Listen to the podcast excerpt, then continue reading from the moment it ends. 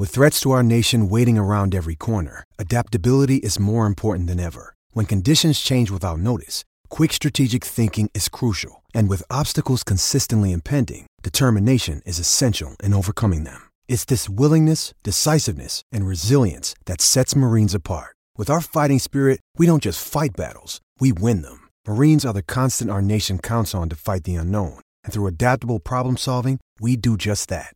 Learn more at marines.com.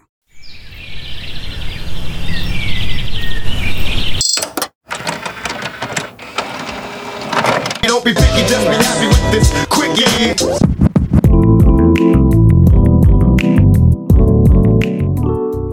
Get those earbuds in, listen to the quickie, take them out. That's all you gotta do. In, out, boom, bam. Quickie is fast, it's easy. Here it is. Last night, the St. Louis Blues managed to hold off the Vancouver Canucks for a 2 1 victory. And you have to admire the depth that St. Louis has on their team. Because right now, this team is first in the Western Conference, and they're starting to do it without their supposed best player in Vladimir Tarasenko. Now, this isn't just a small piece to the puzzle. Part of me wonders if Vlad Tarasenko is one of the more underrated stars in the league. For the last five seasons, the lowest amount of goals the guy has scored in a year is 33. 33 goals is the minimum. He's also hit 41 times as well, and he's surpassed 35 goals in three of the last five seasons. Now the St. Louis Blues are going to be without one of their tougher tests. They're going to be without Vlad Tarasenko for five months, most of the regular season. Now, arguably, this is less of a challenge than last season when, you know, last year they didn't have a goaltender until Binnington showed up in January. So you could already say St. Louis is in you know, better shape than they were. But one thing you really have to admire is the depth of this team.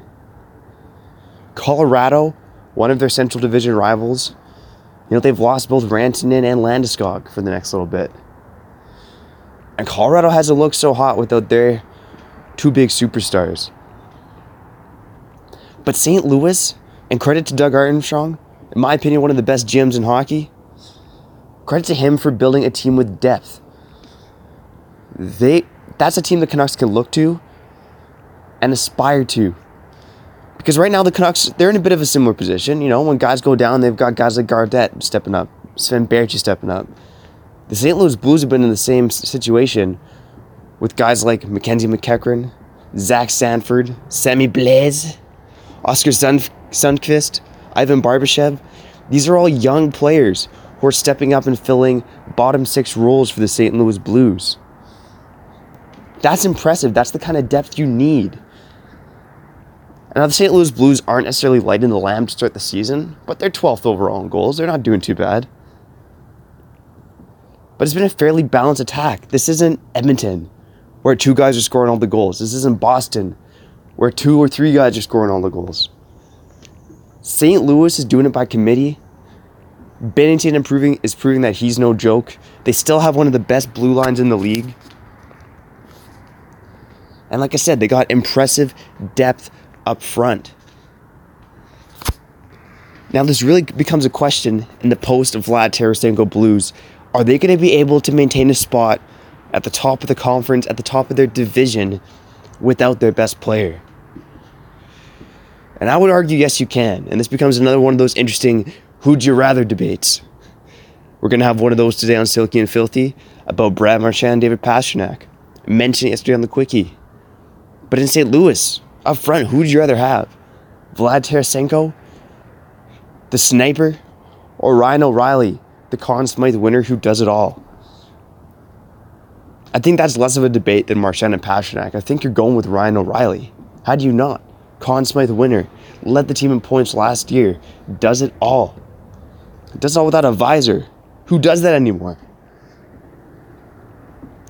Anyways, the Canucks, I'd say they were the better team last night. They got the better chances. But credit to St. Louis and credit to Doug Armstrong. He's built a hell of a team over there. And when you look at St. Louis and you look at Boston, there's no cup hangover from either of these teams. Right now, these are two of the best teams in the league. Last week, Elias Pettersson and Svechnikov, they started to prove that sophomore slump sort of thing.